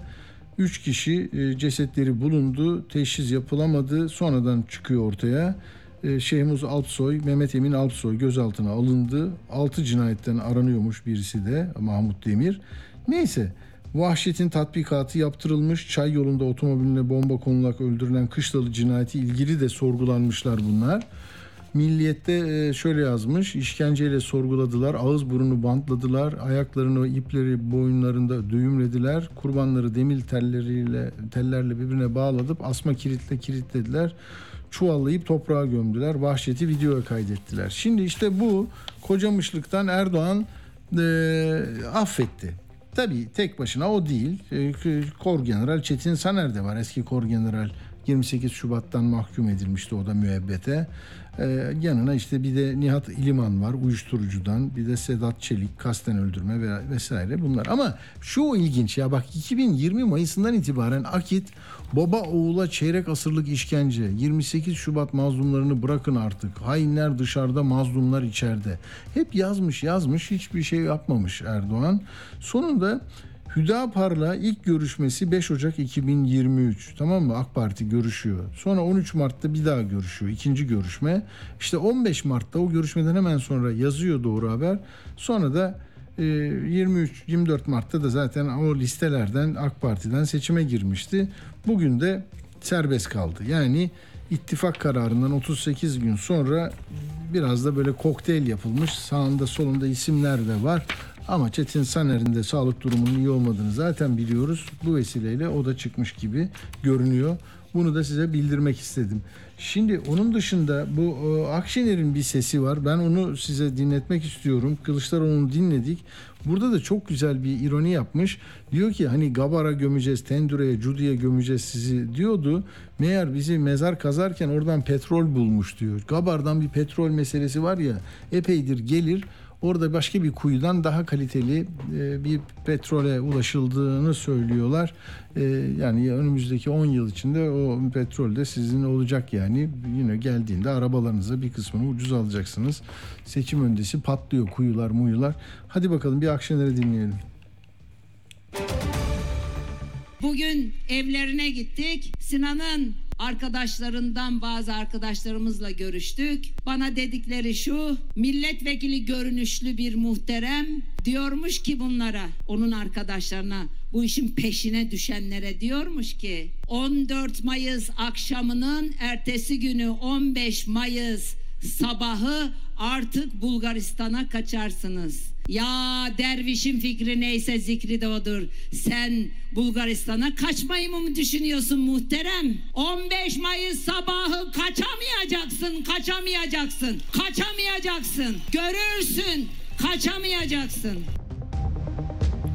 Evet İmamoğlu'nun da Adıyaman'da e, konuşurken e, bir diyalog yaşadığını biliyoruz. E, vatandaş diyor ki Demirtaş'la ilgili olarak şey diyor Demirtaş'a özgürlük diye demesini istiyor yani İmamoğlu'nun. O da bakın cevap verirken tabii Gezi davasından Tayfun Kahraman da tutuklu. İkisi için de adalet istediğini söylüyor. İlginç bir ses onu da dinleyelim. Biz ekonomiyi düzelteceğiz ve milletimizi ayağa kaldıracağız. Biz biz söylüyoruz. Ya niye Selahat Demirtaş'a selam söylüyorum. Sorun yok. Selamımız ona olsun. Onun onun adaletini adaletini diledik. Yeter. Bu konumuz Konumuz memleketin seçimi. Şimdi sen onu o şekilde tutarsan olmaz. Ben Selahattin Demirtaş'a defalarca selam söyledim yine söylüyorum. Yahu sen endişe etme. Sen endişe etme. İdare edilmeyen her gün başka yere savrulan bir ekonomimiz var. Bize güveneceksin. Güveneceksin tabii.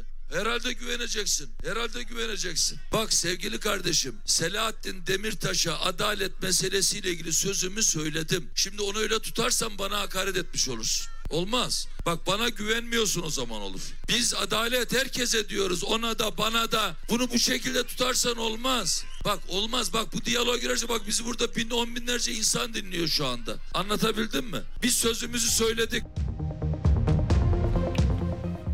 Evet. Şimdi bu sesi de e, iki geçiyor. Bir dakikalık hani Sağlık Bakanı kocanın e, enflasyon, hayat pahalılığı şikayet ediyor vatandaş. Ona verdiği cevap İHA'yı SİHA'yı yapan onu da yapar. Hani İHA'ların SİHA'ların yapılış gerekçesini sanki açıklarmış gibi. O sesi de diyaloğu da bir dinleyelim. Hemen yolcuya gidiyoruz bunun arkasında bana dönmeyin. Eyvallah. Bu bu eyvallah ey, eyvallah eyvallah. Sorunun sorunun farkındayız. Bundan emin olun. Birçok sorunu çözen ülke yani tankını yapan, İHA'sını yapan, SİHA'sını yapan, savaş uçağını yapan ülke ekonomis, ekonomisini de çözer. Eğitimini de çözer. O gizemli bir yorumcu. Ben kahin değilim. Ama herhalde hatırlayacaktır değerli dinleyiciler. Bir yıldan fazladır keser döner, sap döner, hesap döner diyordum. Hesap döndü. Adı yolcu. Memleketi dünyayı geziyor ve anlatıyor. Eski askeri vesayet yerine sürekli bir dış güçman üretenle ahiret üreten karşılığında da tanıdık yandaş vesaireyi besleyen bir kapitalist sistem var. Tahlil ediyor, düşündürüyor. Biz artık insan bir baba ya da devlet bey değil Atilla. Soyut kurum olarak devlet babayı istiyor halk. Yolcunun çarpıcı yorumları Atilla Güner'le Akşam Postası'nda. Atilla Güner'le Akşam Postası devam ediyor. Yolcudan siyasi analiz. Evet, evet, evet, evet. Sevgili yolcu merhaba, hoş geldin. Atilla merhaba, hoş bulduk. Ben şimdi senin için şeyi de gö- görüntüyü açtım. Yani vatandaşlarımızı da dinleyenlerimizi de davet ediyoruz. Çünkü yolcu slaytlar hazırladı. Size bir şey aktaracak. Ben de görüntülü olarak e, yayına ne yansıyor yolcuyla onu konuşacağım. Lütfen. Atilla önce şunu söyleyeyim. Ee, o çerçeveden bakalım. Şimdi e, ne demiştik? Siyasette seçim yaklaştığında politikacılar dünyanın her tarafında bu işin doğası gereği vaatlerde bulunurlar. Vaatlerde bulunduğu konuda iki tür vaatte bulunur. Bir bugünkü dertler yani hali hazırda sorunlarımız bir de gelecekte büyük vaatler şu şimdiye kadar olmadı ama o da olacak. Şu andaki derdiniz neyse bir ağrı kesici vereceğim. Ağrınızı dindireceğim. Bir de sizin işte bir böbrek ameliyatınız var. Önümüzdeki günlerde inşallah hayırlısıyla biraz o ameliyatınızı yapacağız. Üçüncü bir konu vardır. O bizim ülkede pek olmaz. O da vizyon. Türkiye dünyada nereye gidecek? Gençlerin gelecekte varacakları yer neresi? Bizde henüz o vizyon türü şeyler konuşulmuyor. Ağırlıklı olarak şöyle bir cümle var. E, İHA yaptık, SİHA yaptık. Peki güzel, tamam. E, savunma sanayinde ihracat yaptık. Dün konuşmuştuk onu biliyorsun. Peki güzel, tamam. E zaten sana bunları yapamazsın demedi. Kimse sana bunları yapmadığın için ülke geri kalıyor da demedi. Hiç kimse sana ne olur bunları yap da dertlerimiz işte bunlar bittiğinde çözülecek de demedi. Yani bizim ağrımızın olduğu yer kiminin karnı ağrıyor, kiminin dirseği ağrıyor, kiminin akciğeri su toplamış, kiminin kalbi ağrıyor, stent takmak lazım. Onun yerine biz diyoruz ki kozmetik bir düzlem çünkü bu. Ya biz sizin için çok güzel silahlar yaptık. Kardeşim tamam iyi yaptın Allah razı olsun. Benim ayağım ağrıyor diyorum ama biz sizin için çok güzel silahlar yaptık. Ya benim kolum ağrıyor kolum. Ama biz çok güzel silah yaptık. Ha kolunun ağrısını da çözeriz. İyi de Ha bu silahları yapan onu da çözer. Şimdi Atilla bu dünyanın en tuhaf e, mantık kurgusudur. Niye? Ben şimdi sana şöyle söyleyeyim. Atilla ben çok güzel yemek yaparım. Sen de dersin ki peki kardeşim yap. Ee, yemek yapma konusunda çok iyiyim. Peki anladık kardeşim. Öyleyse ben sana deri mont dikeceğim. ya kardeşim bununla bunun ne alakası var ya? Ya ekonomi dediğin şey başka bir şey. Yani çok tipik bir eski Yunan'dan beri gelen mantık hatası bu ya. Kadınlar çiçektir. Bütün çiçekler güzeldir. Öyleyse kadınlar güzeldir. Tamam hani bir bağlantı kurduk. E kadınlar çiçektir. Çiçeklerin bazıları zehirlidir. Öyleyse kadınlar zehirlidir dersen kuramadık değil mi bağlantıyı? Daha da saçma sapan şeyleri söylemek mümkün. Hani ben e, edebe mugayir daha fazlasına gitmeyeyim. Atilla kelimenin tam anlamıyla aslında temel sorunları çözemiyoruz. Çözme şansımız yok. En azından acı bir reçeteyi de size şu anda dayatacak bir şeyimiz yok. Seçim ekonomisi elden geldiğince sanki işte bugün görüyorsun çay fiyatlarındaki artışta olduğu gibi sanki bu zamana kadar bizim çay fiyatı derdimiz yokmuş. Bizim enerji sorunumuz yokmuş diye arka arkaya Gabar'da petrol bulundu çok şükür bilmem kaçıncı kez ve ardından da işte %65'lik çay e, zammı yapıldı. O çay zammı yapıldığında o zam doğal olarak enflasyon olarak dönecek.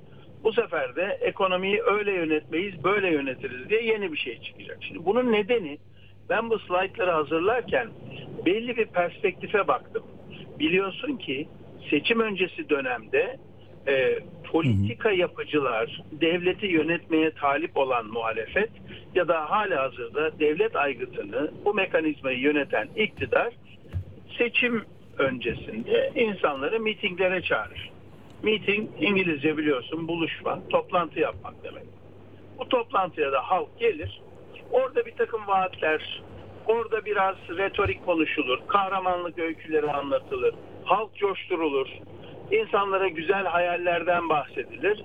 İnsanlar da neşe içinde bir inançla gelecekte şu olacak, bu olacak diye oy verilir.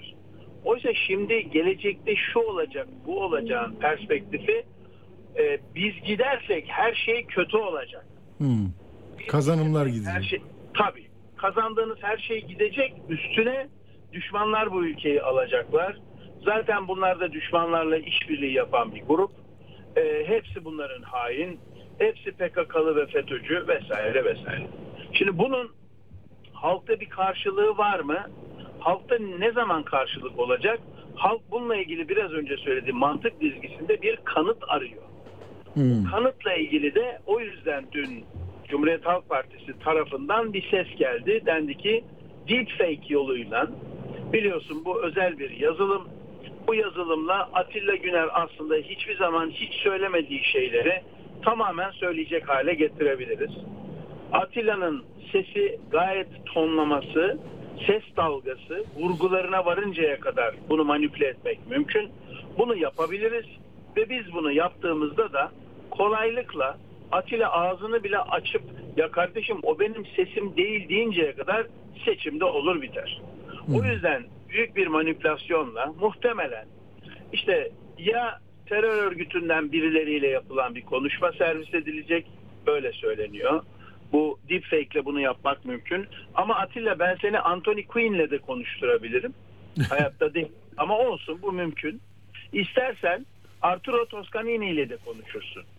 Anladım. Ve Arturo Toscanini'ye biz kendi ses tonundan Türkçe de konuşturabiliriz. Yani teknoloji buna şu anda müsait. O yüzden bir kanıt işte biz size bu kadar söyledik. Bakın alın size kanıt. Bu kanıtta gördüğünüz gibi terör örgütleriyle ilişkisi var. FETÖ'ydü, PKK'ydı neyse artık o ne enstrüman kullanılacaksa bu istihbarat ele geçince birdenbire işler karıştı. Ya düşünsene İçişleri Bakanı paralel bir seçim sistemi kuruyor. Ya. Ve o kadar enteresan bir şey ki yani yüksek seçim kurulu artık bunlar gizlenemez mızrak çuvala sığmadığı için gizlenemez hale geldiğinden yüksek seçim kurulu reddediyor bilgi vermeyi. Ya Evet. Atilla nasıl bir e, seçim düzeninde olduğumuza dikkat et. Ya. Kuşatma Normalde gibi. biliyorsun. Kuşatma var diyorum Evet ben. yani ya kardeşim biz sandığa sahip çıkalım. Oylarımızı verelim. Demokrasi evet hoşumuza gitmeyebilir çıkıştan sonuç ama en sonunda ha- hakkın oyu buysa ve sonuç itibariyle de gerçekten e, demokratik bir seçim yapıldıysa, sonucu da bu çıktıysa kabul etmek durumundayız. Bundan daha ötesi yok. Bunu şiddet yoluyla, bunu manipülasyonla değiştirme çabası yıllardır bize anlatılan işte o vesayet vesayet vesayet ha anlıyoruz ki o zaman vesayet denilen hikaye bize yapılırsa vesayet bizim yaptığımız vatanseverlik ve millilik. Zaten 12 Eylül'lerde de efendim 72 Mart muhtırasında da bunlar yapılıyordu. Aynı şeydi Atilla. Hep aynı şeydi bu. Yani sizin aklınız ermez. Milli olan biziz, Türkiye'yi seven biziz. Kimi gelip bunu başka bir isim cisim altında yapıyor, öbürü gelip başka isim cisim altında yapıyor. Ancak bu sefer çok şaşırtıcı bir durum var. Onlar gelirse bütün bunların hepsini yapacak denmesini sistem istemediği için Turgut Özal rahmetli zamanından gelen bizim belalı bir iş, kanun yapma işimiz var. Gerekçesi farklıydı ama farklı amaca hizmet eden torba yasa. Başkanlık sistemine geçerken seçimlerden önce istifa etmesi gereken bakanlıkları da kaldırdılar. Acaba niye? İşte o yetmez ama evetçiler. Evet evet aman efendim geçelim yeni sistem bizi kurtaracak manipülasyonu o kadar yüksek bir tonla öylesine büyük bir e, medya gücüyle yansıtıldı ki ya kardeşim bu içinde hangi yasalar geçiyor? Hangi haklarımızı kaybediyoruz bunları göremedik. İçişleri Bakanı istifa ediyordu. Biliyorsun Ulaştırma Bakanı istifa ediyordu. Onlar görev yapmıyorlardı. Çünkü müdahale potansiyeli vardı. Yasa bunun için konulmuştu. O yasadan çıkarıldı. Şimdi İçişleri Bakanı bırak müdahale etmeyi Atilla. İçişleri Bakanı paralel bir yapı. Ya sen ne yapacaksın onu? Bundan daha büyük vesayet var mı Atilla? Ya devlet, devlet senin sandığına ben diyor sen bir sistemden daha önce aynısını Anadolu Ajansı yıllarca yaptı. Anka üzerinden biliyorsun konuları. Şimdi devlet diyor ki yok Anadolu Ajansı ile yapamıyoruz olmuyor. Herkes sandığın başında ya o zaman biz valiler kaymakamlar aracılığıyla İşbank şeyin İçişleri Bakanlığı vasıtasıyla bu sistemi kuralım. Atilla bu açıkça demokrasiye müdahaledir. Çok açıkça bir müdahaledir. Bunun AK Parti'nin iktidarda olmadığı bir dönemde yapıldığını hayal etsene. Ya. Kaç yüz Ama YSK'nın hayır demesi, reddetmesi de çok kıymetli geldi bana ya. O kadar Tabii hani kıymetli. zan Atilla, altında YSK kalıyorlar. Tamam. Ama bir de hukuk var ya. baskı var. Hayır bir de baskı var. İstanbul seçimlerinde YSK tarihi hatayı hı. yaptı. Artık yani ikinci seferde o zaman biz seçim yapmayalım arkadaş. Tabii. Vazgeçtik seçim yapmıyoruz. Öyle kendimize göre karar verdik. Bundan sonra ülkeyi biz milli ve yerliler yöneteceğiz. Siz hain ve şeysiniz. Milli gayrimillisiniz gibi bir mesele çıkıyor ortaya. O yüzden de burada nereden dolayı bu seviyeye geldi bu iş? Atilla mitinglere insan toplayamıyorlar. Şimdi sen istersen slaytları başlat. Bana her bir slaydın Hadi. başındaki şey. Hadi hızlıca onu da çünkü bizim yayınımızı 25 geçe bitirmemiz 26 geçe Tamam, en geçe tamam, tamam. Enver Çok- için. Çok hızlı geçeceğiz. Zaten Hadi hemen Yok, verelim arkadaşlar. Gazi Osman Paşa Camii'nin olduğu yerden başlayacağız. Evet. Şimdi orada ekranda görülüyor mu Atilla? Sen beni... Ee, Ben de e, ekranda- şeyde izliyorum biraz zamanla geliyor galiba. Geldi mi arkadaşlar? Tamam cami evet Gazi Osman Paşa Camii Şimdi yazısı Gazi Osman geldi Paşa arkasından. Camii- evet o Gazi Osman Paşa Camii oldukça küçük bir yer aslında. Atilla Hı hı. dikkat edersen orası yani metrekare itibariyle bakıldığında ara sokaklar vesaire ben caminin değişik yerlerden görüntüsünü koydum. Mitingin görüntüsünü de koydum. Orası 6000 metrekare. İlerliyor mu çocuklar bu ilerlesin böyle cami ismi kaldı. Tamam devam ediyoruz. Evet e, gördüğün gibi yani caminin karşısından çekilmiş, Evet. caminin yanından çekilmiş resimlerle mekanı Gördüm. biraz canlandırmaya çalıştırdım. Tamam. Sonradan da Google Earth'le oranın bir e, çizim e, e, şey var. E, Tamam gördüm bir mavi ok var böyle çevresine bakıyor evet, caminin. orayı. Onu poligon şeklinde biraz daha ilerlersen Google Earth çıkacak. Oranın haritası çıkacak. Tamam. Atilla.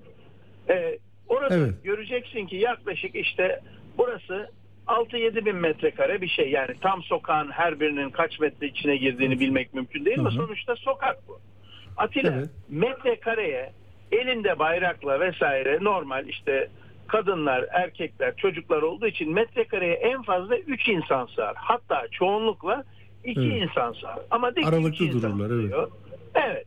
Yani bir mesafedir. Yani tanıdığın var, tanımadığın var, çantası var, torbası var, Hı hı. bayrak. Yani oradan ne çıkıyor senin ta- tahminin Atilla ne çıkıyor? 6000 metrekare 6000 metrekarede 3 kişi olsa 18000 kişi toplarsın. Hmm. Ancak dikkat edersen bir slide ilerlediğinde göreceksin ki Evet. 8000 8000 metrekarelik hemen yanında kaymakamlık binası var. Düz alan. Evet. Hemen yan Evet. sokak. Peki niye kaymakamlığın olduğu düz yerde ki daha büyük metrekare? Hatta daha yüksek bir balkonu var, daha büyük, geniş Evet. bir alanda büyük kitleye hitap. Atilla ama cami meselesi var burada. Hmm. Cami kullanılacak enstrümana. Yan sokak orası. Yani bir sokak yan tarafa geçtiğin zaman kaymakamlık ve önünde geniş Tabii. bir meydanı var. Onun da resmini koydum oraya. Gördüm, Onlar görüyoruz onu şimdi. Evet. Niye kullanılıyor? 25 bin, 28 bin kişi alır diyorsun Evet. burası. Yani yaklaşık burası 28 bin kişi, 8 küsür bin metrekare. Etrafındaki sokakları da bir miktar kullandım. Çünkü apartmanlar olduğu için artık Tabii. orada e, daha fazla da gidemezsin. Yol oralar çünkü. Hı hı. Şimdi dolayısıyla buradaki bir amacı görüyorsun. Yani bu e, Sultanahmet mitinginden bir gün sonraydı. Hı hı. Yani sürekli bir din ve bayrak meselesi, işte güvenlik ve inanç e, manipülasyonunu burada görebiliyorsun. Sonra bir sonrakinde Ankara'ya geçelim. Ankara'ya geçiyoruz Necdet. çok tipik olarak yapılan bir şey var. Ankara'da yüz binler karşıladı vesaire vesaire. Ya Atilla Ankara'daki o yine gidip aynı metrekareden aynı Google Earth'le bakarsan yan yana resimleri göreceksin. Hem mitingin bulunduğu yer e, stand nereye konmuş konuşma standı mikrofonların vesairenin olduğu sahne nerede ve o gördüğün yer aslında toplam olarak bakarsan orada metrekaresini görüyorsun. Yani Evet, topla gördüm. çarp böl 31 bin metrekare diyor. 3 Evet, kişiden Atilla- 90 bin oluyor. Evet Ankara'nın nüfusu ne kadar diye bakarsan ya Ankara Beş- 5 küsür milyon. Tabii. 5 milyonda Ankara'nın göbeğinde iktidar partisi 90 bin kişiyi anca toplayabiliyor. Hı. Bir de ince uzun olmuş değil mi? Miting dediğin Tabii. böyle 360 Ö- derece aynen. bir şeydir. Özellikle Eskiden bu Demirel bir oraya dönerdi bir oraya dönerdi. Tabii. İzmir geldi. böyle. İzmir. Evet. Şimdi İzmir'e bakarsan İzmir'de işte 4 küsür milyon, 4.3 bir milyon nüfus var. İzmir'in fotoğrafları çok ilginç. Çünkü hem bu e, mitingin yapıldığı yönden hem de karşı yönden fotoğraflara göre baktığın zaman Atilla burası yaklaşık 20 bin metrekare anca doldurabilmiş. Bomboş kalmış alan özellikle arka taraftan çekilen fotoğrafta görüyorsun. Metrekareyi de Google Earth'ten yan yana onları arka arkaya koyarsan çok net göreceksin. Şimdi Hı hı. burada da en fazla 60 bin kişilik bir grup. O da arka taraflar hiç de sık değil ki e, Sayın Cumhurbaşkanı'nın konuşması esnasında çekilmiş bu. E, hı. Dolayısıyla 60 bin kişilik bir kalabalık var ve e, Cumhurbaşkanı'nın açıklaması 120 bin kişi vardı diyor. Şimdi bilginin 24 bin metrekareymiş. Bak ekrandaki görüntüyü Evet, okuyorum. Yani, işte, yani evet, sen 70 bin. gör hatırın için ona 30 de. Ben razıyım Hı hı. 6 bin metrekareye. Ya 4 küsür milyonluk şehirde e, bir cumhurbaşkanı geliyor ve ne kadar etraftaki ilçeden toplayabilirse, memur toplayabilirse işte hepimizin bildiği hikaye oraya getirebildiğin e, sayı anca işte görüyorsun yaklaşık olarak 30 bin olsa bile 40-50 bin 60 bin neyse oranın metrekaresi hadi 70 ile 90 bin olduğunu söyleyeyim. Hı hı hı. Şimdi bu bize ne söylüyor? Atilla meydanlara insan toplayamıyorlar. Meydanlara insan toplayamayınca ki söz vermişlerdi. Neydi verilen söz? Deprem nedeniyle bu tür mitingler yapılmayacaktı. Evet.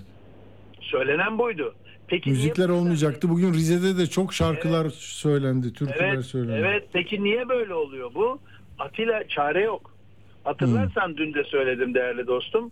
İnsanlar ölmüş, insanlar çocuklarını kaybetmişler, insanlar hayatlarını, öykülerini yitirmişler. Bunun bir önemi yok. Evet. Sadece bana oy vermeyenler haindir. Bununla ilgili de deepfake gibi yerlerden bir takım ispatlar bulacağız. Sahte delillerle Kılıçdaroğlu veya Kılı, artık kimse kime yaptılarsa o yazılımı onu kullanarak ses manipülasyonu yapıp yani düşün yani PKK'nın yöneticileriyle Kılıçdaroğlu oturup gizli bir konuşma yapacak. Seni Dışişleri Bakanı yapacağım. Hepinize Apo'yu bırakacağız gibi. Artık Evet. bu seviyeye geldi. Ya, Çünkü ya onun için acı- hayır o mektubu götürdün diyorlardı ya altılı masanın bildirgesini bir elçiye götürdün. Onu açıklasın o zaman. Diyor ki kaydettik diyordu yani bir yerde. Evet. yani o ne oldu o laf ne oldu bilmiyorum. Belki onlar çıkacak hani ya da çıktı zannedeceğiz biz. Yani işte denecek ki mesela Amerika seyahatinde bir e, e, Amerikalı ile konuşturacaklar e, Kılıçdaroğlu'nu. Bu gayet kolay o iş. Ne olacak ben seninle ekonomi konuşuyorum ama üzerime sesi bindirdikten sonra çünkü ağız hareketlerini Tabii. taklit edebiliyor bu. Ağız, Evet. ses, vurgu, tonlama hepsini yapıyor deepfake. Şimdi böyle bir durumda e, hemen işte gördünüz mü Amerikalılarla işbirliği yaptı. Bir defa bir mutlaka bir Hristiyan dünyası bulması lazım. Bak dikkat et. Mutlaka Müslüman olmayan biri olacak ki gavuru işleyelim. İki terör örgütü olacak. Üç FETÖ olacak.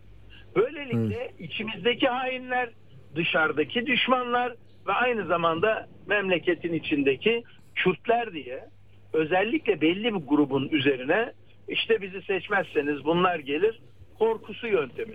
Atilla bunlar işe yarar mı? E, dürüst olalım. Bugün itibariyle böyle bir şeyi insanlara inandırıp da bununla oy aramaya çalışmak bile aslında iktidarın e, Türkiye'nin geleceğine nasıl bir ipotek koyduğunu gösteriyor. Ne tür hayalleri olduğunu gösteriyor. O bağlamda bakıldığında gerçekten bunlar ürkütücü. Ve sonuç itibariyle şurada seçimin yapılmasına işte bir hafta 10 gün kadar birkaç süremiz var. Bugün ayın 3'ü 4'ü dediğin zaman yarın topu topu 9-10 gün var. Bu 10 Evet. günde insanlar için artık çarpıcı bir şeye ihtiyaç var. Yok canım bu da olur mu? İşte gördünüz mü oldu. Atilla biz biliyorsun yani e, a- yıllarca camide içki içtiler Ya. ve hatırlıyorsun Kabataş'ta üstü çıplak 60 kişi çok iyi hatırlıyorum. AK Parti milletvekilleri de çıktı bütün görüntüler elimizde vereceğiz dediler. Ne hikmetse 10 senedir o görüntüler verilmedi. Öyle bir görüntü olsa verilmemesi mümkün mü Atilla?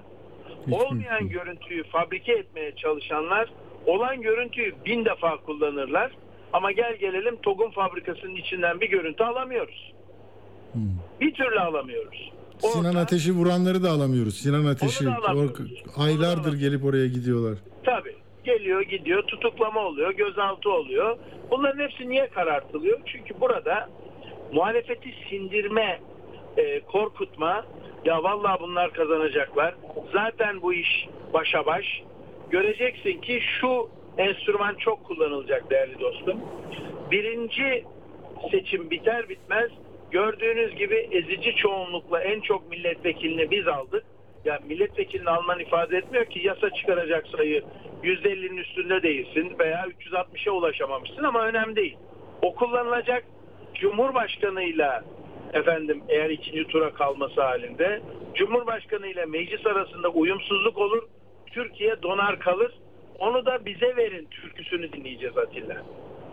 O yüzden de şu andaki projeyi şöyle düşünüyorum ben. Ee, iktidar şu anda elinden gelecek hangi enstrümanı varsa bütün bu enstrümanları kullanarak birinci etapta yapmaya çalıştığı şey çok basit. Ne olursa olsun her türlü aleti kullan.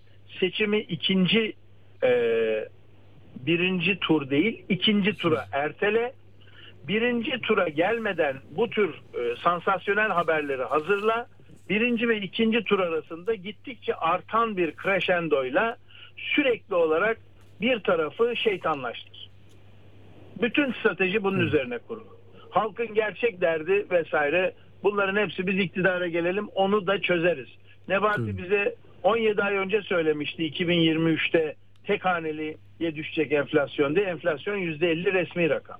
Hani Ya. hani her şeyi yaptık. Dur.